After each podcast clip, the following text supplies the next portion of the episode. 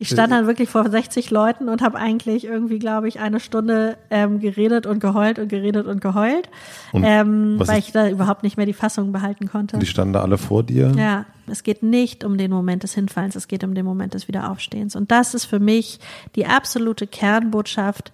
Das ist unglaublich anstrengend und man muss sich wirklich zusammenreißen und man muss sich sehr disziplinieren und alle Kräfte sammeln und einfach sofort wieder weitermachen. Willkommen im Hotel Matze, dem Interview-Podcast von Mit Vergnügen. Mein Name ist Matze Hielscher und ich treffe mich hier mit großen und kleinen Künstlern und Künstlerinnen, mit schlauen Unternehmern und smarten Typen und versuche herauszufinden, wie die so ticken. Mich interessiert, was sie antreibt, was sie inspiriert. Ich will wissen, wie ihr Alltag aussieht. Ich will wissen, warum sie das machen, was sie machen, wie sie das machen. Ich möchte von ihnen lernen und ihr sollt natürlich auch von ihnen lernen und eine gute Zeit im Hotel Matze haben. Und bevor ich euch meinen heutigen Gast vorstelle, möchte ich euch den Supporter vorstellen. Der heutige Unterstützer ist wieder Heinigen. Ich freue mich sehr.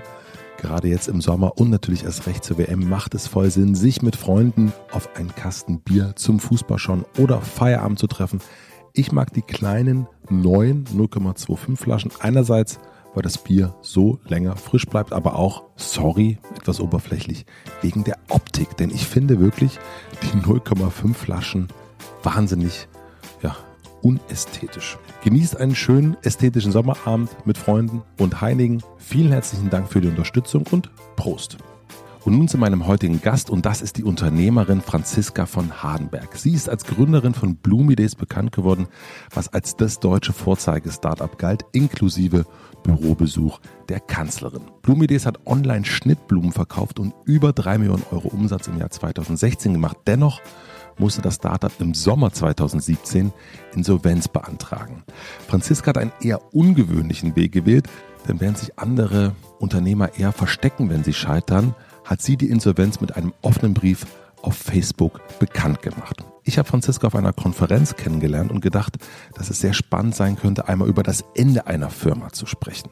Wir sprechen also über die letzten Tage von Blumidays, wie es sich anfühlt, wenn man seine Mitarbeiter entlassen und das Büro schließen muss. Wie hat es Franziska durch das Jahr 2017 geschafft, indem sie auch noch zum zweiten Mal Mutter geworden ist? Und wie fühlt es sich jetzt ein Jahr später an? Wir sprechen über das Scheitern und wieder aufstehen. Franziska erzählt, warum sie schon wieder zwei neue Firmen gegründet hat und was sie dieses Mal anders machen will. Es ist ein sehr offenes und ungewöhnlich positives Gespräch, obwohl es hier ums Scheitern geht. Franziska ist ein tolles Vorbild und ich denke, dass alle Unternehmer und Unternehmerinnen hier viel von ihr lernen können. Ich wünsche euch viel Vergnügen im Hotel Matze mit Franziska von Hardenberg. Das ist ja Ich habe ähm, vorhin einen Post bekommen, ein, ein Bild von einer Followerin, die das Deo, was ich vor vier Wochen mal empfohlen habe, auf dem Bild hatte. Daneben stand ähm, das Duschgel, was ich vor drei Wochen empfohlen habe. Und sie saß da und hat eine Pokeball gegessen, die ich auch schon zweimal empfohlen habe. Und hat mir das geschickt und hat dann wie so, das ist wie so ein kleiner Schrein eigentlich. Ist ganz verrückt. Warum machen das Leute? Also warum leben Leute, so, also warum suchen wir so nach Vorbildern? Ich weiß gar nicht, ob es die Suche ist nach Vorbildern. Ich glaube, es ist mehr die Suche nach Inspiration. Und ich glaube auch Kuration. Das ist ein ganz entscheidender Aspekt, weil ich sozusagen in meinem Alltag, in den Dingen, die ich tue, vielleicht sehr sicher bin in den Entscheidungen, die ich treffe und auch in der Auswahl der Dinge, die ich trage und die ich mache und die ich tue.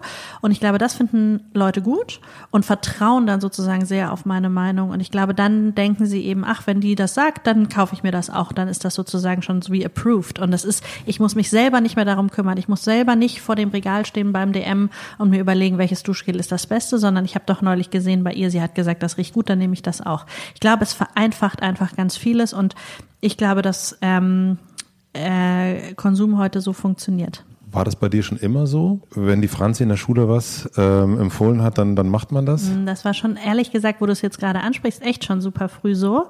Das hat mich früher immer tierisch genervt, ähm, weil ich das ganz ätzend fand, wenn ich halt mir irgendwie eine neue Hose gekauft hatte und dann äh, lief danach jemand mit der gleichen Hose rum. Aber heute ähm, sehe ich das wirklich als Kompliment und freue mich darüber total. Also es ist wirklich eher äh, so, dass ich das als Anerkennung auch an meinen Geschmack oder so sehe und mich darüber freue, wenn ich andere Leute mit, mit den Sachen sehe. Und was hat deinen Geschmack geprägt? Also wie hast du den gefunden? Was hat dir da geholfen? Das kann ich gar nicht so genau sagen. Also wenn ich manchmal mir auch anschaue, was ich zu Abi-Zeiten so anhatte, zum Glück gab es ja früher noch Fotos, noch kein Internet. da ist das wirklich auch ganz gruselig. Ich glaube aber, dass ich vielleicht schon immer ähm, so, ein, so ein Stück weit mutiger war in meinen Entscheidungen, was, was Geschmack angeht. Und deshalb ähm, glaube ich, immer wieder aufzeige, dass man sich auch Dinge trauen kann und dass man auch einfach Sachen ausprobieren muss. Und ich glaube, dann trauen sich eben auch andere das zu und ähm, probieren mal neue Wege. Und ich glaube, das ist so eine, so eine gesamthafte Reise. Das hat ja auch viel damit zu tun, wie wohne ich, wie richte ich mich ein, was für Dinge gefallen mir. Ich glaube auch tatsächlich in der, bin ja schon sehr lange mit meinem Mann auch zusammen und ähm, der hat auch einen sehr starken eigenen Stil und gemeinsam reiben wir uns auch unglaublich viel. Also ich glaube, viele denken immer, dass das alles von mir kommt, auch wie wir so wohnen, aber es ist eigentlich alles immer eine Konsensentscheidung, die auch sehr viel Reibung ist, ähm, weil wir immer beide sehr konkrete Vorstellungen haben, wie wir es eigentlich haben wollen. Und am Ende ist es aber total gut, weil dann eigentlich immer was noch Besseres rauskommt, als wir eigentlich beide ursprünglich dachten. Und das hat sicherlich auch mitgeprägt. Aber ich habe schon einen sehr eigenen Stil und eine sehr eigene Vorstellung, die ich dann auch so durchsetze und ähm, wo ich mich dann natürlich freue, wenn es anderen auch gefällt. Hattest du so eine Mutter, die da irgendwie Vorbild war, ein Stück weit auch? Ich habe zum Glück immer noch eine Mutter. die, ja, ja. die ist immer noch mein großes Vorbild. Ähm, aber tatsächlich glaube ich jetzt gar nicht in stilistischer Hinsicht. Also meine Mutter ist ähm, sehr sportlich vom Typ, äh, sehr pragmatisch, eher praktisch orientiert. Also ich weiß, dass jedes Mal, ähm, wenn sie auch kommt, um mal mit den Kindern zu helfen, ähm, sie sich immer beschwert, dass die zu komplizierte Sachen haben zum Anziehen und ich soll doch mal was Praktisches kaufen. Und meine Mutter schenkt den Mädchen dann immer so Jogginghosen und sowas Praktisches. Also insofern glaube ich tatsächlich, dass das vielleicht nicht ähm, die primär ähm, ja äh, äh, jetzt das war, was mich so am meisten geprägt hat. Ähm, ich glaube einfach, es ist die Liebe zu schönen Dingen bei mir. Ich habe es einfach gerne ästhetisch. Da bin ich auch tatsächlich, glaube ich, fast so ein bisschen auch in meiner ganzen Familie. Ich habe noch drei Geschwister, einen äh, ja aus dem Nest gefallen, weil ich auch, wenn ich zum Beispiel ein Abendessen mache, dann den ganzen Tisch total schön decke und super viel Wert lege auf schöne Gläser und dass es dann wirklich alles perfekt aussieht und alles in kleinen Schüsselchen anrichte und so. Und ähm, wenn ich das mache, wenn meine Familie da ist, werde ich eigentlich immer nur damit aufgezogen und verarscht und es wäre zu viel Aufwand und ich, das wäre gar nicht so nötig. Aber mir macht das halt total viel Spaß und ich habe es halt gerne schön und ich merke das einfach immer wieder. Ich finde das so schön, wenn es schön ist. Ich glaube, das ist es und ähm, und das war, glaube ich, einfach schon immer so. Du wolltest ja Schnittblumen verkaufen und du hast Schnittblumen verkauft. Und ich freue mich aber erstmal, dass wir zusammensitzen. Das muss ich zuerst sagen, weil wir haben uns vor zwei Wochen kennengelernt im Flugzeug ja. auf dem Weg zu einer Konferenz ja. und da hast du mir schon ein bisschen deine Geschichte erzählt und ich fand die spannend. Du hast aber auch gesagt, ich gebe keine Interviews. Ich will das irgendwie nicht erzählen. Und dann hat eine Instagram-Followerin ähm, von mir und ich glaube auch von dir geschrieben, Mensch, dann mach doch mal ein Interview. Und dann habe ich ihr geschrieben, ne, sie gibt keine Interviews. Und dann hast du ihr aber geschrieben, weil dich hat sie auch, glaube ich, getaggt. Ja, da muss er mich schon fragen. das, das war so ganz romantisch, eigentlich war, unsere Kennenlerngeschichte, ne? Nee, das ist wirklich sehr, sehr schön. Ja, das ist das, äh, das ist dann äh, quasi, ich weiß gar nicht, wer es gewesen ist, aber ich glaube, die Nutzerin weiß, dass sie uns äh, im Grunde darauf gebracht ja. hat, weil ich finde deine Geschichte sehr, sehr spannend. Ähm, wir sind auf diese Konferenz gefahren. Äh, das war in, in, in Stuttgart. Und du wurdest da auf der Webseite als äh, Franziska von Hardenberg Bloomy Days, äh, die Gründerin von Bloomy Days, angekündigt. Und du bist dann auf die Bühne gegangen und hast gleich gesagt, naja, also das ist nicht mehr so ganz aktuell, denn ich bin's gar nicht mehr, ähm, weil Bloomy Days ist insolvent gegangen. Also ich möchte sehr gerne mit dir darüber reden und ich möchte mit dem Tag starten, an dem du äh, einen offenen Brief geschrieben hast. Weißt du noch, welches Datum das war? Nee. Weißt du noch, welcher Monat das war? Juli. Also das, das war ein Jahr her. 19.07. war das. Was war denn das für ein Tag? Vielleicht, um, um dem mal so ein bisschen vorwegzugreifen, der Tag an sich ähm, ist natürlich eine, eine sehr, sehr prägende Erfahrung gewesen, aber ähm, mit dem Tag habe ich mich ja schon im Vorfeld auseinandergesetzt und insofern kam dieses Ende von Bloomy Days, glaube ich, für alle natürlich überraschender als für mich. Und ähm, wir wussten sehr genau zu dem Zeitpunkt, woran es liegt und dass es sozusagen auch keine andere Option mehr gibt, das ähm, Unternehmen in der Form weiterzuführen. Und ich glaube, man muss einmal vorwegschicken, dass ähm, wenn man so ein Unternehmen gründet und das ist fremdfinanziert durch wie in meinem Fall Crowdfunding oder durch Investoren, ob jetzt VC oder Business Angel oder was auch immer, ähm, und es ist erstmal primär nicht profitabel, dann besteht die Möglichkeit zu scheitern immer. Und ich glaube, das darf man sozusagen gar nicht ähm, verblenden und das darf man einfach auch nicht außer Acht lassen. Und deswegen ist es etwas, was ein großes Risiko in sich birgt, weil du immer die Möglichkeit hast, dass es eben nicht funktioniert, weil ähm, du auf einem Weg der Profitabilität dich hoffentlich befindest. Du nutzt das Kapital, um zu wachsen, um natürlich irgendwie auch größer zu werden. Und ähm, im Idealfall, weil das ist sozusagen die Erwartungshaltung auch der Investoren, das Unternehmen irgendwann auch gewinnbringend zu verkaufen. Ähm, ich fand das ganz lustig, dass die ersten Reaktionen dann auch teilweise waren, jetzt ist Bloomy Days pleite, aber wir waren ja einfach de facto immer pleite, sonst hätten wir ja nicht immer wieder neues Geld gebraucht. Und das ist eben etwas, das man sich, glaube ich, ganz klar auch vor Augen führen muss, wenn man ein, ein Startup gründet, was fremdfinanziert ist, dass sozusagen diese Möglichkeit immer besteht. Ähm, deswegen war es jetzt auch nichts, was mich ähm, im Vorfeld eigentlich permanent beschäftigt hat. Ich habe aber immer gesagt, je ähm, je höher sozusagen der Erfolg wurde, und wir hatten dann im Januar Angela Merkel da, und du denkst dir irgendwann wirklich so, fucking hell, die Fallhöhe wird einfach so unfassbar groß, wenn du es jetzt noch versaust. Und ähm, habe aber versucht, mich davon frei zu machen und eben wirklich zu denken, okay, wir sind auf einem guten Weg, es läuft alles. Ähm, und wir sind da jetzt die richtigen Wege eingeschlagen. Aber es ist natürlich auch ein unglaublich anstrengender Prozess. Und das darf man auch nicht unterschätzen. Ähm, gerade wenn man mit Investoren zusammenarbeitet, hast du oft auch Finanzierungslücken, Investoren, die ausfallen, ähm, verschiedenste Thematiken, die sich eigentlich immer um diesen Kreislauf drehen und damit auch unglaublich viele Herausforderungen, mit denen du zu kämpfen hast über all die Jahre, die auch einen unglaublichen Druck ausmachen. Und insofern, um auf deine eingehende Frage zu antworten, was war am 19. Juli? Ich glaube, das Gefühl, was es am besten beschreibt, war große Erleichterung.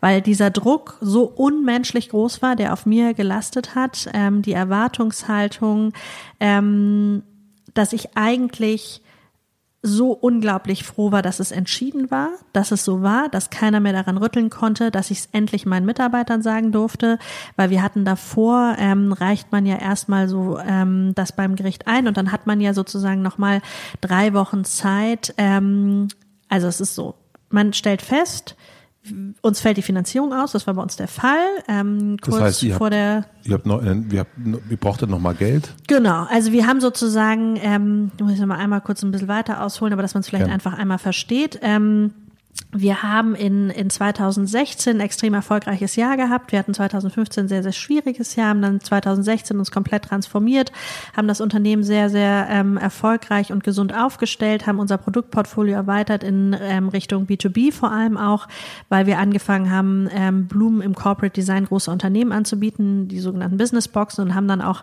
ähm, im Herbst einen sehr großen ähm, Case gewonnen für Nespresso, wo wir an die 100.000 besten Kunden von Nespresso Blumen versenden durften durften im Nespresso-Design. Das war Wahnsinn. Wir haben innerhalb von zwei Wochen 300 neue Leute eingestellt. Also das war eine neue Lagerhalle angemietet. Wir haben teilweise wirklich den gesamten ähm, äh, äh, die gesamten weißen Oestroma in ganz Europa eingekauft mhm. an einem Tag. Es war wirklich verrückt, also wahnsinnige Dimensionen.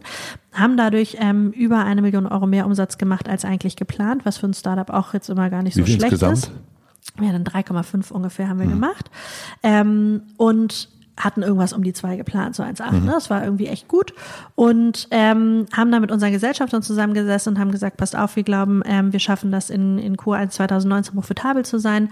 Um bis dahin zu kommen, brauchen wir 1,5 Millionen Euro. Ähm, wir glauben, wenn wir jetzt nach außen gehen und das ähm, Geld nochmal extern einsammeln, bei der Bewertung, die wir mittlerweile haben, wird es schwierig am freien Markt. Wir würden das gerne intern machen. Wir haben jetzt bewiesen, dass wir auf dem richtigen Weg sind. Seid ihr dabei? Und dann haben unsere beiden größten Gesellschafter gesagt, sie machen das. Jeder zahlt 700 150.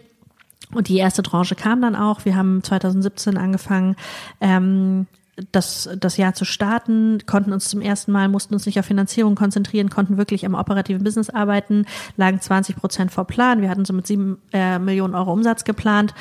War alles super und wir dachten so, jetzt können wir endlich mal arbeiten und loslegen und so weiter und so fort. Und dann ist eben, ähm, als die zweite Tranche fällig wurde, unser Gesellschafter, der diese bezahlen sollte, ausgefallen. Ähm, von heute auf morgen ist ein Family Office, ähm, ist er krankheitsbedingt ausgefallen und ähm, hat alle seine Assets eingefroren.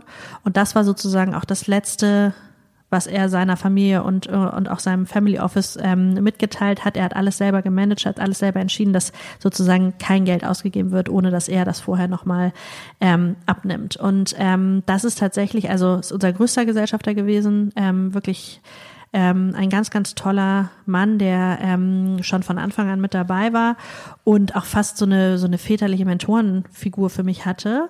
Insofern war das jetzt auch niemand, ähm, wo ich jetzt unterstellen würde, dass er nicht mehr wollte oder mhm. was auch immer, sondern es war wirklich für mich auch persönlich dramatisch, weil ich auch sehr ähm, damit zu kämpfen hatte, dass es ihm eben so schlecht geht, weil ich ihn wirklich auch einen beeindruckenden Unternehmer finde. Und dann haben wir gesagt, wir haben jetzt eigentlich nur eine Chance, da müssen wir jetzt so wirklich große Runde raisen, damit das Ganze irgendwie nochmal Sinn macht und haben dann ein Deck gebaut und da war ich irgendwie noch auf der Noah und wir haben dann mit einem russischen VC ähm, sehr lange gesprochen, die sich das alles intensiv angeguckt haben und ähm, uns dann auch committed haben, dass sie das machen wollen und ähm, die dann sozusagen nach unterschriebenem Termsheet äh, rausge rausgefallen sind und einfach dann irgendwie, das passiert leider auch, von heute auf morgen irgendwie weg waren und wir dann gesagt haben, okay, wir haben jetzt natürlich eventuell noch die Möglichkeit, nochmal hier ein bisschen zu holen, da ein bisschen zu holen, da. Aber am Ende des Tages waren wir so kaputt und wir konnten einfach nicht mehr nach diesem Fünfjahres-Marathon, ähm, dass wir gesagt haben, wir müssen jetzt einmal erstmal Safe Harbor ansteuern, weil wir wollen auf gar keinen Fall, wenn jetzt nochmal eine Option nicht klappt, dass wir in irgendeine Form von Insolvenzverschleppung oder sonst was reinkommen und dann nachher noch die Staatsanwaltschaft irgendwie ermittelt. Und insofern, ich glaube, was wir wirklich immer gemacht haben, ist, dass wir für ein Startup vielleicht auch eher ungewöhnlich extrem saubere Bücher, keine Leichen im Keller, wir haben alles sowas von ordentlich ähm, immer gehabt. Und deswegen haben wir dann sehr klar gesagt, wir reichen wirklich auch genau an dem Tag ein, wenn man es auch normalerweise einreichen würde. Und das ist eben ähm, wenn du innerhalb von einem Zeithorizont von 21 Tagen nicht mehr 90 Prozent deiner offenen Verbindlichkeiten bezahlen kannst, dann musst du sozusagen anmelden, ähm, dass äh, es sein kann, dass du vorläufig Insolvenz anmelden musst. Und das haben wir vorbereitet mit einem Anwalt und der hat es dann für uns eingereicht und ähm, das war dann eben so. Und der 19. Juli war dann eben der Tag, der die Ab Ablauffrist der 21 Tage, wo es dann eben auch ähm, zum Gericht gegangen ist und dann leitet man so ein dreimonatiges vorläufiges Insolvenzverfahren ein. Ähm, was ganz unterschiedlich laufen kann. Das heißt, du kannst auch ähm, in Deutschland ja solche Dinge machen wie eine, eine geplante Sanierung, dass du dann im Grunde genommen einmal den Cap-Table bereinigst und dann weitermachst ähm, und all diese Dinge. Aber für uns war relativ ähm, klar, dass sozusagen wahrscheinlich die einzige Möglichkeit der Verkauf ist. Und, ähm, und deswegen war dieser 19. Juli ähm, wirklich eigentlich ein Tag, an dem ich unglaublich viel Erleichterung verspürt habe, nicht mehr nicht mehr nicht kommunizieren zu dürfen, weil wir wirklich in diesen drei Wochen mit keinem sprechen durften. Wir haben alle unsere Mitarbeiter haben ähm, einen einen Brief geschrieben, den sie alle unterschrieben haben, der dann auf unseren Schreibtischen lag. Also unser ist mein Co-Geschäftsführer Christian und ich, ähm, weil die das natürlich gemerkt haben, dass da was im Busch ist. Wir natürlich noch viele Meetings hatten, halt wirklich versucht haben, noch so gut wie möglich irgendwas zu retten. Ähm, wo sie eben sich gewünscht haben, dass wir doch jetzt bitte sagen sollen, was Sache ist. Und wir durften es einfach nicht. Und das war ganz furchtbar, weil wir wirklich, also jedes Mal dieser Gang ins Büro war wirklich, ähm, war wirklich schrecklich. Und insofern war ich eigentlich wirklich froh, dass wir es sagen durften, wie es ist. Und ähm, dann anfangen konnten, die nächsten Schritte zu planen und das eben auch bedeutet hat, okay, und morgen früh kommt der Insolvenzverwalter und der erklärt euch jetzt, was Sache ist. Und da war zum Beispiel eben der große Vorteil, dadurch, dass wir so ordentlich gewirtschaftet hatten und alles ähm, so ordentlich gelaufen ist, hat der sofort auch am ersten Tag gesagt, alle Gehälter werden auf jeden Fall die nächsten drei Monate übernommen. Und da war es dann auch wirklich so, dass ähm, für mich das auch ein sehr beruhigendes Gefühl war, weil ich auch wusste, innerhalb von den drei Monaten finden auch alle irgendwie einen neuen Job oder im besten Fall finden wir eine Lösung, wo alle Mitarbeiter mit übernommen werden im Verkauf. Aber selbst wenn nicht, dann haben jetzt wirklich alle, stehen nicht jetzt von heute auf morgen auf der Straße, keiner muss jetzt hier Arbeitslosengeld beantragen, sondern es ist erstmal alles irgendwie gecovert. Ähm, wir halten den Betrieb aufrecht, wir können irgendwie alle ähm, versuchen sozusagen so viel noch wie möglich von den Verbindlichkeiten abzubauen, die zum Glück auch sehr überschaubar waren und nicht, nicht wirklich dramatisch. Und, ähm, und dann können wir eben gucken, was die nächste Lösung ist. Und es war dann auf einmal wieder konstruktiv und nicht so verzweifelt. Und welche, äh, und welche Reaktion ist dir besonders in Erinnerung geblieben? Also gab es so eine, wo du sagst, das ist so, also ob positiv oder negativ? Also tatsächlich war es unfassbar positiv, also auch von meinen Mitarbeitern, weil ich glaube, es waren alle erleichtert, dass sozusagen einfach Klarheit herrschte, weil alle gemerkt haben, es ist was in der Luft, aber keiner so genau wusste was. Und ich habe ja einen ähm, sechsseitigen Brief geschrieben an meine Mitarbeiter und ähm, bist du so eine Brief? Äh, nee, überhaupt nicht eigentlich, über gar nicht. Also ich glaube, das ist wirklich gar nicht. Ich glaube, es ist total wichtig, jetzt mal so einen Teil der Geschichte zu teilen, weil um auch vielen die Angst zu nehmen, einfach was bedeutet das, einfach zu wissen, das kann passieren und was sind so, was ist eigentlich das Hauptproblem, warum es dazu gekommen ist. Aber so die ganz inner Details, die habe ich wirklich nur meinen Mitarbeitern erzählt, weil ich wirklich wollte, dass die volle Transparenz haben und ich wusste eben, dass ich in der Situation wahrscheinlich doch so gefangen und gefordert sein würde, dass ich das ähm, nicht frei halten kann, weil ich schon alle Details und deswegen muss ich es einmal aufschreiben, deswegen eigentlich mehr der Brief okay. und habe dann auch wirklich also ähm, das aufgeschrieben und habe schon ab ab dem zweiten Satz so geheult, dass ich kaum mehr reden konnte und ähm, habe aber das dann wirklich bis zum Ende durchgezogen und dann war eigentlich. Also du standest dann. Ich stand dann wirklich vor 60 Leuten und habe eigentlich irgendwie, glaube ich, eine Stunde ähm, geredet und geheult und geredet und geheult, und ähm, weil ich, ich da überhaupt nicht mehr die Fassung behalten konnte. Die standen da alle vor dir? Ja. Und ähm, wie, wie haben die reagiert? Also wie? Ja, ich glaube tatsächlich, sie haben einfach, also ich glaube, sie haben unglaublich gewertschätzt, dass ich ihnen das so offen gesagt habe, weil sozusagen wirklich alle Informationen, die ich hatte, auch meine Mitarbeiter hatten. Und das sind auch Informationen, die sind bis heute auch nirgendwo jemals gelandet. Und wow. das ist, glaube ich, etwas, was ähm, schon auch ein wichtiges Vertrauenssignal war und ähm, was, glaube ich, auch gezeigt hat, so diesen Kampf, mit dem wir gerungen sind und dass wir wirklich bis zur letzten Sekunde alles versucht haben, das irgendwie abzuwenden.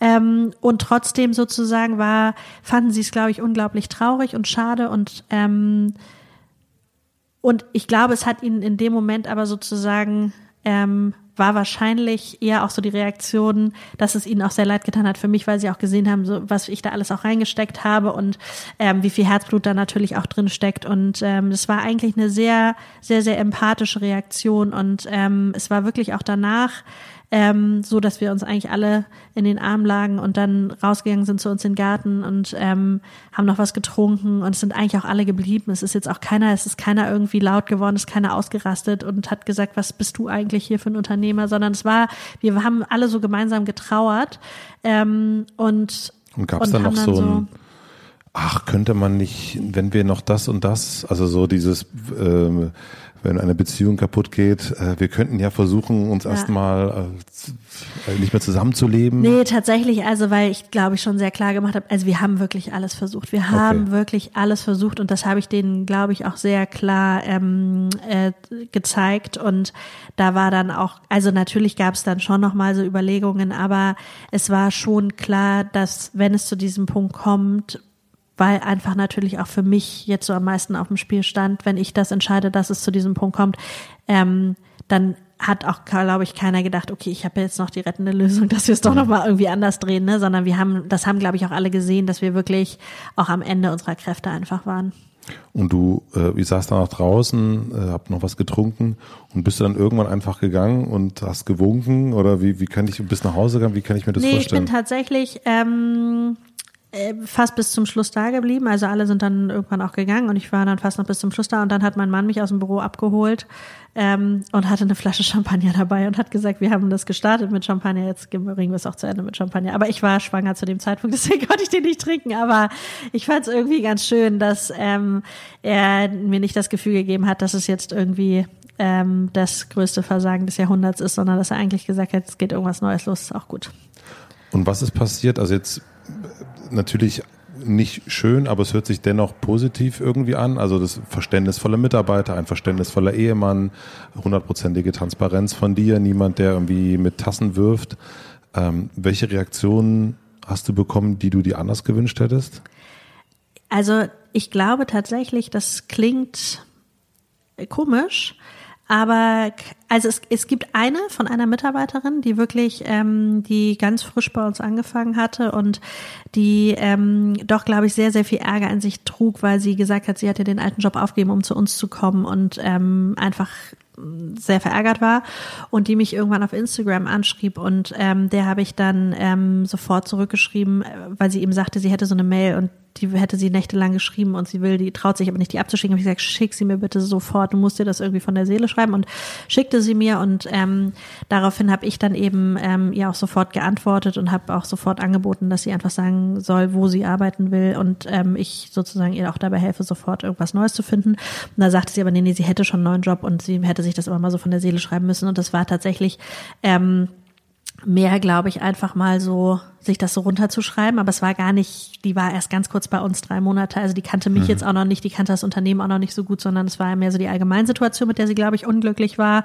äh, was ich auch nachvollziehen kann, was ich viel mehr erwartet hatte. Und das war jetzt ganz schön, weil vor ganz kurzem bin ich ähm, bei, bei Blumi, das beim alten Büro eben vorbei und habe dann ähm, bei Instagram eine Story gepostet, wo ich geschrieben habe, es fällt mir irgendwie immer noch schwer daran vorbeizugehen, weil gerade es gibt direkt rechts daneben eine, eine Schule und da ist so ein großer Baum und ich bin wirklich ähm, wie viele Telefonate und Gespräche ich geführt habe in dieser Zeit ähm, und immer um diesen Baum rumgelaufen bin wie so ein irrer Tiger. Dass da nicht eigentlich wirklich noch meine Fußspuren im Sand irgendwie sich manifestiert haben, ist ein Wunder. Und das sind für mich schon immer noch krasse Erinnerungen. Und hatte das so gepostet und daraufhin schrieb sie mir abends und ich wusste gar nicht, dass sie mir immer noch folgt, weil ich dachte so nach der Mail eigentlich, also dass sie auf jeden Fall mir entfolgt hätte und schrieb, dass äh, sie jede Woche da am Büro vorbeifährt, wenn sie zum Sport geht und dass sie sich nochmal entschuldigen wollte für die Mail und ähm, dass sie ähm, immer jetzt positiv daran denkt und sich total freut, wie sich das bei mir alles entwickelt hat und dass sie das nur nochmal sagen wollte. Und das fand ich total schön irgendwie. Ähm, jetzt im Nachgang so ein Jahr später auch, ähm, dass sie da nochmal den Kontakt gesucht hat. Und ansonsten muss ich sagen, war es unfassbar positiv. Also das, was ich mitbekommen habe. Ne? Also man muss wirklich sagen, ich weiß natürlich jetzt nicht, was jemand hinter vorgehaltener Hand sagt, aber ich habe ähm, über 500 E-Mails bekommen. Ich habe äh, auf allen Kanälen Nachrichten bekommen. Ich habe SMS bekommen von Leuten, wo ich nicht mehr wusste, woher die meine Handynummer haben. Und die Erfahrung war wirklich, wenn du ähm, zwei Sachen. Ich glaube, wenn zum einen du dich nicht im Leben verhältst wie ein komplettes Arschloch, ja, und dich halt irgendwie auch ansonsten vernünftig mit den Leuten auseinandersetzt, ähm, vernünftig Geschäfte machst ähm, und, und die auch wissen, dass sie auf dich vertrauen können, ähm, dann will dir primär erstmal keiner was Böses. Ja, das heißt, da wird keiner jetzt irgendwie jubeln und, und sich freuen, wenn du nicht erfolgreich bist. Das ist, glaube ich, Quatsch. Und das war so die eine Erfahrung, dass wirklich da alles, was ich eigentlich auf mein Karma-Konto eingezahlt hatte, die letzten Jahre echt zurückgekommen ist, weil viele, glaube ich, einfach gesagt haben, naja gut, nur weil es jetzt irgendwie nicht weitergeht, bist du keine schlechte Unternehmerin und du bist auch kein schlechter Mensch und du bist jetzt auch sonst irgendwie ganz okay. Und das war ganz schön. Und die zweite Erfahrung war, wenn du dich halt wirklich einfach sehr transparent und öffentlich ähm, auf den Boden legst, ähm, und sagst, ich kann nicht mehr und das ist jetzt so, dann tritt eigentlich niemand nach, sondern jeder reicht dir so die Hand zum Wiederaufstehen. Und das war echt für mich super schön zu sehen, weil ähm, wirklich egal ob jetzt alte Gesellschafter oder Mitarbeiter, ehemalige, haben mir super viele geschrieben. Es war jeder eigentlich einfach unfassbar traurig, aber es war niemand böse, es war niemand hämisch, es war niemand, der gesagt hat, er gönnt es mir, zumindest nicht das, was ich mitbekommen habe. Und das war eine total schöne Erfahrung, dass die Leute eigentlich nicht, wie man das vielleicht erwarten würde, ähm, darauf rumgeritten sind, sondern dass eigentlich wirklich jeder gesagt hat, wenn es irgendwas gibt, was ich tun kann, hier ist meine Hand und ich helfe dir wieder aufzustehen. Und das war wirklich nach wie vor für mich einer der, der, der beeindruckendsten Erfahrungen eigentlich aus der ganzen Zeit. Ich mache eine kurze Pause, denn ich möchte euch von einem neuen Angebot von O2 erzählen. Mit O2 Connect habt ihr die Möglichkeit, nicht nur mit einem Mobilgerät zu surfen. Seit dem 5.6. stehen O2 Free Kunden bis zu neun weitere kostenlose SIM-Karten zur Verfügung. Das heißt, Ihr könnt euer Datenvolumen zwischen Handy, also Berufshandy, Zweithandy, Smartwatch, Tablet oder wenn ihr ein Auto mit mobilen Hotspot habt, aufteilen. Für mich ist zum Beispiel total sinnvoll, weil ich im Urlaub oder am Wochenende auch gerne mein Handy aushabe oder nicht dabei habe. Und da packe ich mir einfach eine weitere SIM-Karte in ein Zweithandy und kann dann im Urlaub oder am Wochenende Podcasts hören und muss nicht immer die Karten hin und her wechseln. O2 empfiehlt mir, euch den Free M Connect Tarif für 29,99 pro Monat zu empfehlen. Damit habt ihr 10 GB LTE Datenvolumen, die ihr jetzt quasi auf eure SIM-Karten aufteilen könnt. Weitere Infos packe ich euch in die Show Notes und jetzt zurück zum Interview. Aber nun bist du ja selber, ähm, bei dir auf dem Blog steht es, glaube ich, Entrepreneur at Heart. Mhm. Ähm, wie war das für dich? Also, dass du, man, das, das finde ich sehr, sehr positiv, ne, dass dein Umfeld sagt, okay, hilft dir und da tritt niemand nach, sondern hilft dir hoch. Und sogar die Mitarbeiter und Mitarbeiterinnen sind weitestgehend verständnisvoll, aber dieser wir kennen uns jetzt nicht so gut, aber wie ich dich erlebe, bist du ja schon jemand, du willst natürlich auch Sachen machen, du willst Sachen bewegen und du willst natürlich auch ein Stück weit mit den Sachen, die du machst, erfolgreich sein. Und in dem Moment natürlich festzustellen, das hat nicht hingehauen. Und eben diese Fallhöhe, von der du auch gerade gesprochen hast, äh, die dann nicht hingehauen hat. Ne? Wenn dann irgendwie noch im Januar Angela Merkel kommt und sagt, Mensch, äh, super, äh, Orangen, wir brauchen mehr orangene Blumen. Ähm, und dann aber auch dieses, ich stelle mir das sehr hart vor, dann, ähm, keine Ahnung, am 20.07. früh aufzustehen und in den Spiegel zu gucken und irgendwie denken so, oder um die Zeit herum und zu, also der, der eigene Zweifel ich glaube, da hilft mir tatsächlich, dass ich so ein unverbesserlicher Optimist bin und immer davon ausgehe, dass am Ende alles gut wird. Und das habe ich Zeit während von Bloomy Days gedacht, dass wir es hinkriegen und dass es alles gut wird und dass es am Ende alles gut ausgeht. Und das habe ich aber tatsächlich nach dem Ende genauso gedacht. Und ähm, ich glaube einfach, dass ähm, diese Situation mich schon nochmal mal sehr, sehr stark geprägt hat, aber mich in keiner Art und Weise irgendwie gebrochen hat. Und das ist auch etwas, ähm, wo ich glaube, ich bin da extrem dankbar, dass ich diese Erfahrung, auch wenn ich sie keinem wünsche, machen durfte, weil man eben einfach sieht, dass man das alles schaffen kann und das wirklich auch, also mal so diesen gesamten Zyklus einer Unternehmung zu verstehen, weil wir hatten uns eingangs mal drüber unterhalten, eigentlich weiß ja keiner so genau, was das bedeutet und wirklich fest, also für mich war das auch in gewisser Art und Weise so ein Lernprozess, ne, mhm. dass ähm, man einfach auch mal versteht, wie das, wie das abläuft. Ich habe neulich äh, eine Freundin getroffen und die meinte, wieso kannst du denn jetzt schon wieder ein neues Unternehmen haben? Du bist doch insolvent. Da habe ich gesagt, ich bin doch nicht insolvent. Also ich bin Angestellter Geschäftsführer gewesen in einer GmbH. Die GmbH ist insolvent gegangen, die wurde jetzt verkauft. Ähm, so, an die Florop, die machen das weiter, aber damit habe ich ja jetzt nichts mehr zu tun und ähm, kann ja jetzt jeder selber entscheiden, ob er wieder Geschäfte macht mit mir oder nicht. Und ich glaube, dass eben, deswegen ist es mir auch so wichtig, ich will auch nicht ständig nur darüber reden. Und ich hatte natürlich unglaublich viele Anfragen und das zum Thema auch Journalisten, weil es wird einem einfach das eigene Wort dreimal im Mund umgedreht und das ist etwas, was ich einfach irgendwie doof finde, ähm, wenn es um das Thema geht. Ich glaube aber, wir müssen anfangen, mehr darüber zu reden, um auch dieses Scheu davor zu nehmen, Unternehmen zu gründen. Weil wenn man es macht, und diese fünf Jahre, die ich erleben durfte, das war die unglaublichste Reise meines Lebens. Ich habe so unfassbar viele tolle Sachen machen können, Dinge erleben dürfen, ähm, auch Fehler machen können. Und ich will das wirklich um gar keinen Preis ähm, der Welt missen. Und insofern ist tatsächlich am Ende die Konsequenz für mich persönlich super schade, aber nicht ähm, nichts, was jetzt mich so nachhaltig ähm, aufhalten würde, dass ich sagen würde, ich äh, mache nichts Neues oder ich, ich muss jetzt irgendwie den Kopf in den Sand stecken. Und ich finde das ähm, auch zu zeigen, auch so ein Stück weit aufzuklären, was das eigentlich bedeutet, wie das abläuft, darüber offen zu sprechen, ist, glaube ich, wichtig, weil das einfach viel zu wenig Menschen tun. Und ähm, und ich glaube, wir brauchen, wenn wir mehr Unternehmer in diesem Land wollen, und das ist ja auch so eins meiner Ziele, dann brauchen wir sozusagen ähm, natürlich auch ähm, diese ich will gar nicht sagen, aber dieses, dieses Potenzial des Scheiterns ist einfach immer da und wir dürfen das auch nicht außer Acht lassen. Und wenn man aber sich das, das anguckt, alle Statistiken, dann gehört es eben auch mit dazu und ich glaube, in Deutschland ist es einfach immer noch nicht angekommen. Ich denke nämlich auch gerade, also eigentlich ist es ja, wenn man sich die Statistiken anguckt, ist es ja klar, dass äh, eigentlich die, es ist eher normal, dass man scheitert, als dass man nicht scheitert. Ähm, würdest du jetzt, wenn du, du hast zwei Kinder, ähm, ich merke das ja selber, also dieses äh, sich trauen, mit einem mit einem Misserfolg umzugehen, ähm, ist, ist überhaupt nicht in unserer DNA drin. Ähm, ziehst du deine Kinder jetzt irgendwie, ich meine, die sind noch saujung, aber so perspektivisch, wie, wie kann man so ein Kind oder wie, kannst, wie kann man Leute darauf vorbereiten, dass man hinfällt und wie kann man sie darauf vorbereiten, dass das ein normaler Umgang, dass es normal ist, weil die meisten machen ja eigentlich, würden sich, viele würden sich einfach wegducken. Ne? Du gehst sozusagen nach draußen, ziehst ein schönes Kleid an und machst die Instagram-Story an. Und ähm, aber die meisten äh, verschließen sich erstmal jahrelang und von, von denen hört man nie wieder. Was muss man machen, damit die Leute, damit irgendwie deine Kinder und, und auch, keine Ahnung, die jetzt zuhören, sagen, okay, alles klar, ich, äh, ich muss danach nicht äh, im Keller leben?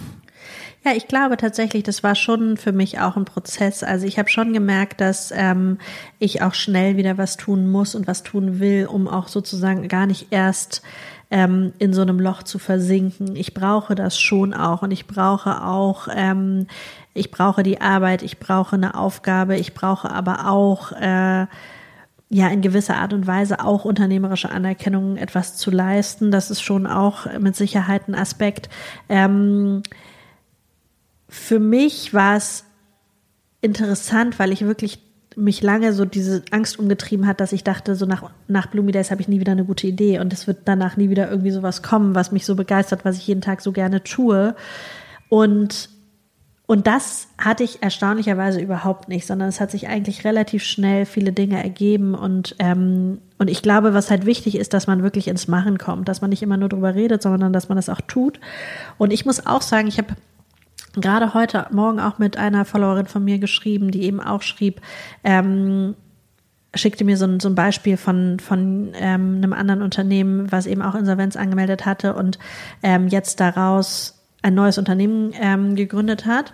Und da waren dann auch so Kommentare darunter, ähm, ihr seid doch hübsch anzuschauen, äh, ihr könnt euch doch auch einen Millionär suchen, warum wollt ihr denn Unternehmen gründen? Also es war so ganz schlimm und dann haben wir uns ein bisschen darüber unterhalten, weil sie dann eben schrieb, guck mal, ähm, es ist noch ein langer Weg zu gehen und das glaube ich tatsächlich auch. Ich glaube, es ist auch ganz wichtig, dass Männer anfangen, über Scheitern auch zu sprechen, ja, und auch über Misserfolge, weil ich wir haben dann mal so überlegt, welchen Mann wir eigentlich kennen, der auch mal irgendwie ähm, der auch mal ähm, gescheitert ist und darüber öffentlich spricht. Und da ist uns nur Christian Lindner eingefallen. und dann haben wir gedacht, okay, ob der jetzt das beste Role Model ist, weiß ich auch nicht. Aber ähm, es ist wirklich, ich glaube, es gehört zum Leben dazu. Neun von zehn Startup-Gründungen scheitern. Ähm, ich glaube, das Wichtige, und das ist vielleicht auch das, was ich versuche, meinen Kindern mit auf den Weg zu geben. Es geht nicht um den Moment des Hinfallens, es geht um den Moment des Wiederaufstehens. Und das ist für mich die absolute Kernbotschaft. Das ist unglaublich anstrengend und man muss sich wirklich zusammenreißen und man muss sich sehr disziplinieren und alle Kräfte sammeln und einfach sofort wieder weitermachen. Und das ist ja eigentlich das, was man intuitiv jedem Kind irgendwie beibringt. Das heißt, wenn es hinfällt, du hebst es sofort auf und sagst, komm, ist nicht so schlimm, mach weiter, mach weiter, mach weiter. Und man hilft irgendwie einem Kind immer ähm, größere Ziele sich zu stecken und erst irgendwie das Klettergerüst hochzuklettern und dann ist es der Obstbaum im Garten und du würdest nie ein Kind dafür strafen, wenn es runterfällt. Du würdest es immer motivieren, es wieder erneut zu versuchen. Und ich glaube, das ist eben etwas, was ich versuche vielleicht auch in der Gesellschaft etwas mehr zu verankern, dass man diesen positiven ähm, Support braucht und nicht sozusagen ähm, die Helme des, ähm, äh, des Nichtschaffens. Aber woher kommt das? Weil ich erinnere mich natürlich natürlich auch, ne, an, an sehr, sehr viele offene Knien äh, als Kind und äh, Löcher im Kopf und Krankenhaus und gebrochene Arme und so weiter und so fort und Beine. Und irgendwann, und ich glaube, das geht ja allen so, alle Kinder fallen hin, alle Menschen und dann sagt Mutti oder Vati, Indianer spüren keinen Schmerz und so weiter und dann steht man wieder auf. Aber irgendwann kommt dieser Punkt, dass man sich nicht mehr so richtig traut, dazu zu stehen, dass man versagt hat. Mhm. Hast du eine Erklärung dafür, wann das passiert? Äh, das weiß ich nicht. Ich kann es natürlich auch nur anhand von meinem eigenen Beispiel äh, betrachten und ähm, auch das hat vielleicht wieder was mit übersteigertem Selbstwertgefühl zu tun. Ich weiß es nicht oder mit meinem Optimismus, aber tatsächlich sehe ich dieses Ende von Lumides zum Beispiel nicht als Versagen an, sondern ich glaube, das, was wir aufgebaut haben, was wir gemacht haben, was ähm, wir den Menschen auch geschenkt haben, durch das, dass wir was gemacht haben, weil hätte ich gar nicht erst angefangen, hätte ich, glaube ich, hätten uns viele Leute vermisst und das ist ja auch irgendwie schön, ist es einfach so, dass ähm, am Ende des Tages das Unternehmen nicht erfolgreich zu verkaufen für mich kein Misserfolg war, sondern im Grunde ist für mich diese gesamte unternehmerische Reise ein, ein sehr, sehr großer Erfolg und ähm, sowohl für mich persönlich, glaube ich, als auch insgesamt. Und dass das Ende jetzt so war, ist schade, aber ist für mich ähm, jetzt kein Versagen in dem Sinne.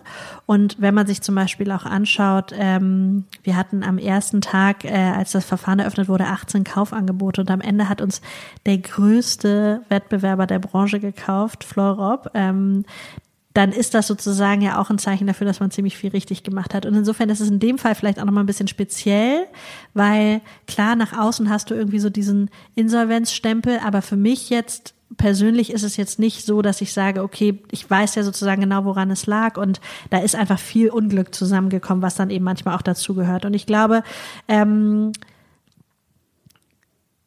Leistung ist schon in unserem Land ein besonderes Thema, die erwartet wird, ähm, egal in welchem Bereich. Äh, ich meine, schauen wir uns nur gestern an, hat die deutsche Fußballnationalmannschaft gespielt, ja. Und wenn man sich anschaut, was heute in der Presse los ist, ähm, dann frage ich mich auch, wie so Menschen wie Jogi Löw das jahrelang machen können und sich das alles anhören, weil es sind so viele Faktoren, an denen es hängt und es ist sicherlich keiner von denen gestern aufgestanden hat gesagt, wir spielen heute mal Scheiße. Also ich bin wirklich kein Fußballexperte, aber ich würde jetzt mal unterstellen, dass jeder irgendwie sein Bestes gibt und ich glaube, wenn man sein Bestes gibt, dann gehört es auch dazu, dass es eben mal nicht klappt und ähm, da müssen wir auch aufhören, permanentes zu analysieren, woran es liegt und ähm, und im Grunde genommen ähm,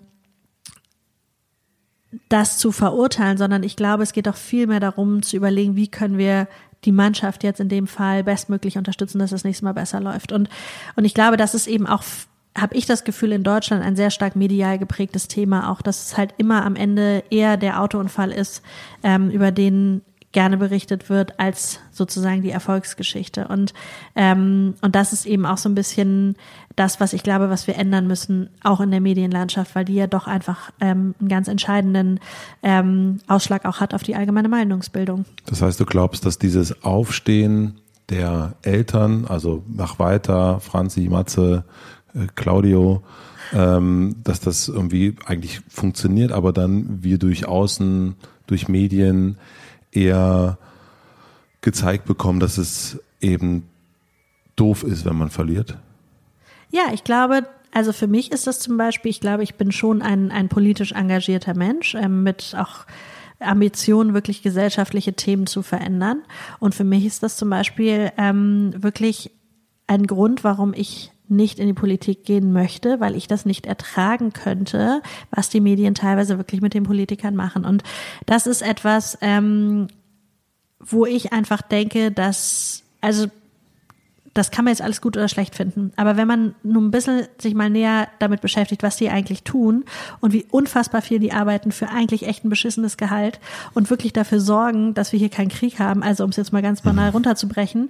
Ähm, und dafür müssen sie sich eigentlich wirklich nur Häme und Spott und Ärger anhören den ganzen Tag in der Presse, ähm, weil eben viele Journalisten meinen, dass sie sich ein Urteil darüber erlauben könnten, wer jetzt da wie sich verhält. Und ähm, das finde ich einfach nicht in Ordnung. Und das ist eben etwas, wo ich schon, ich will kein allgemeines Feindbild jetzt gegen die deutsche Medienlandschaft schaffen, aber ich glaube, man sollte es so ein bisschen kritisch hinterfragen. Und ich habe das selber jetzt am eigenen Leib erfahren. Ich hab, wurde von einem einer Zeitung angefragt, ähm, die ein Special zum Thema Scheitern machen, ähm, ob ich einen Gastbeitrag schreiben möchte. Und erst dachte ich, ach, ich will eigentlich nicht permanent auf diesem Thema rumreiten. Ich habe eigentlich auch keine Lust mehr. Ist jetzt auch mal gut. Ich mache jetzt ja auch andere Sachen. Aber habe dann gesagt, nee, ich muss, ähm, ich muss jetzt trotzdem wenn das eben meine Mission ist, dass sich daran was ändert und ich bekomme die Chance, dann muss ich da auch was machen. Und dann habe ich eben einen, einen Gastbeitrag geschrieben, den ich auf meiner Website dann im Nachhinein veröffentlicht habe der dann, ähm, wo ich erst ganz lange keine Rückmeldung bekommen habe und dann habe ich nochmal nachgefragt, weil ich dachte, na, ist vielleicht untergegangen kam nichts. Dann habe ich den Chefredakteur persönlich angeschrieben, meinte du, also ich habe das da deiner Mitarbeiterin geschickt, warum kommt denn da nichts? Und dann schrieb er mir, nein, ähm, weil wir uns entschieden haben, den Artikel nicht zu veröffentlichen, weil er zu positiv ist und wir schreiben ein Scheiterstück. Und dann habe ich ihm wirklich nochmal lange zurückgeschrieben, das kann wirklich nicht dein Ernst sein, weil was wollt ihr denn eigentlich? Ihr könnt doch nicht immer irgendwie nur das schreiben, wo es alles fürchterlich ist, sondern ihr müsst doch auch mal die Geschichte erzählen, wie man wieder aufsteht. Das ist doch viel spannender als das, wie man hinfällt. Und ähm, daraufhin hat er geschrieben, dass ähm, äh, das fänden sie auch toll und sie würden sich auch freuen, dass es so gut läuft, aber ähm, sie müssten doch irgendwie sagen, sie hätten sich jetzt dafür entschieden, dass das in dem Kontext einfach nicht passt und es wäre ihnen einfach zu positiv so. Und das hat mich so geärgert, dass ich dann eben im Nachhinein diesen Artikel ähm, auf meiner Website veröffentlicht habe und da auch ein wahnsinniges Feedback ja. drauf bekommen habe ähm, an Kommentaren und weiß ich nicht, weil das einfach im Grunde genommen, glaube ich, viel öfter thematisiert werden muss eigentlich. Wie, wir brauchen viel mehr Erfolgsgeschichten. Wie stehst du auf und nicht, wie fällst du hin? Was ist eine Sache, die du am Unternehmertum, du hast es jetzt ja wirklich von Anfang bis Ende im Grunde einmal so durchexerziert, was ist etwas, was du überhaupt nicht vermisst? Finanzierungsthemen. Das hat mich wirklich so unfassbar krass belastet über all die Jahre.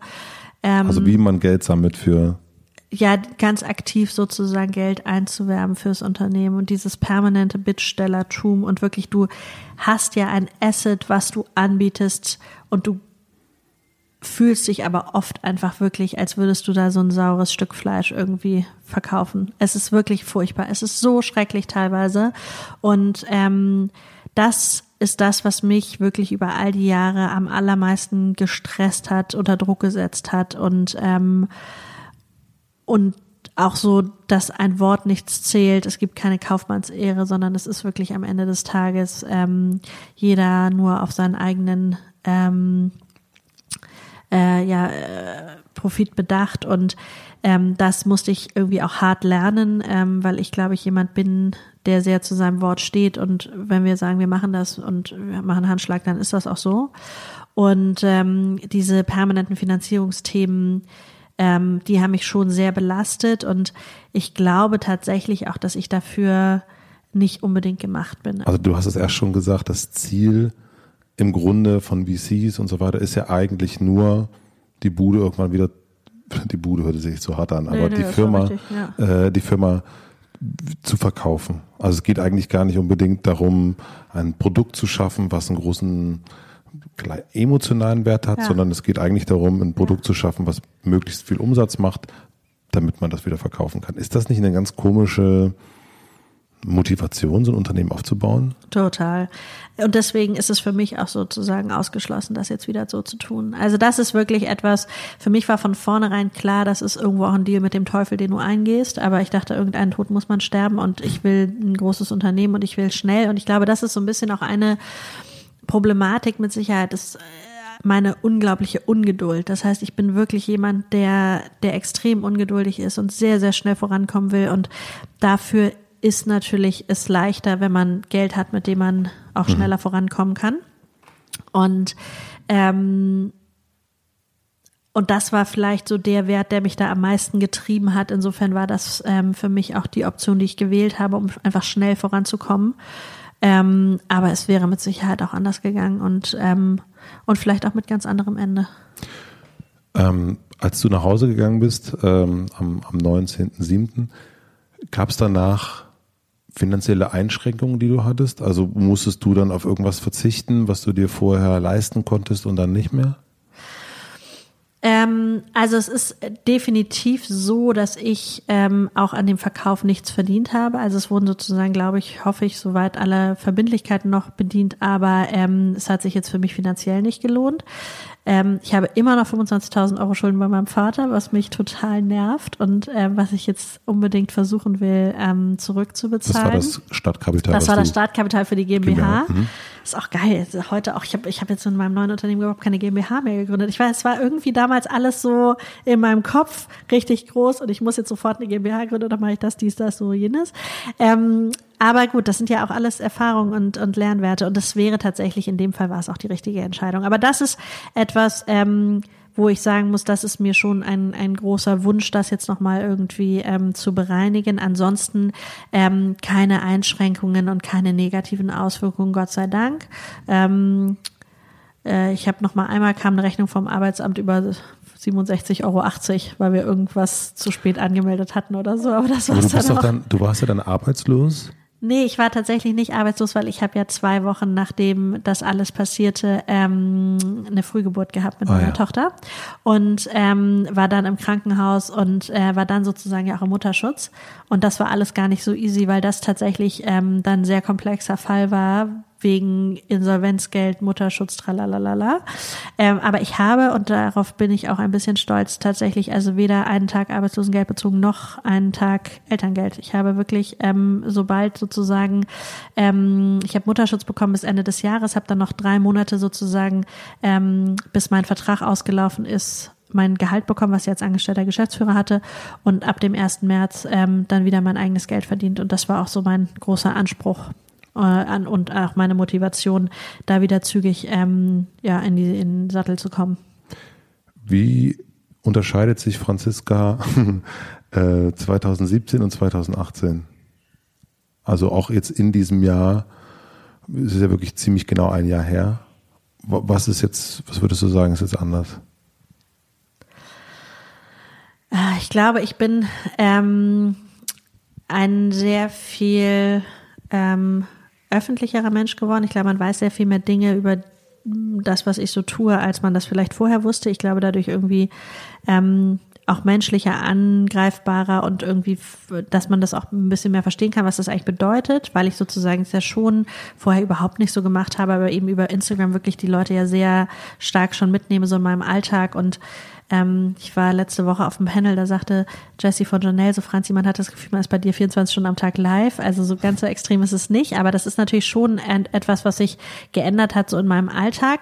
Ich aber auch einfach glaube, dass das ähm, viele Menschen auch inspiriert und Mut gibt und zeigt irgendwie, ähm, wie man auch so einen Alltag gerade auch mit Kindern gestalten kann, weil ich glaube, dass viele einfach sehr verzweifelt in der Aufgabe damit überfordert sind ähm, und gar nicht so richtig wissen, wie sie anfangen sollen und wie sie überhaupt weitermachen sollen. Und ich glaube, das ist etwas, was ich damit ganz gut ähm, auch zeigen kann.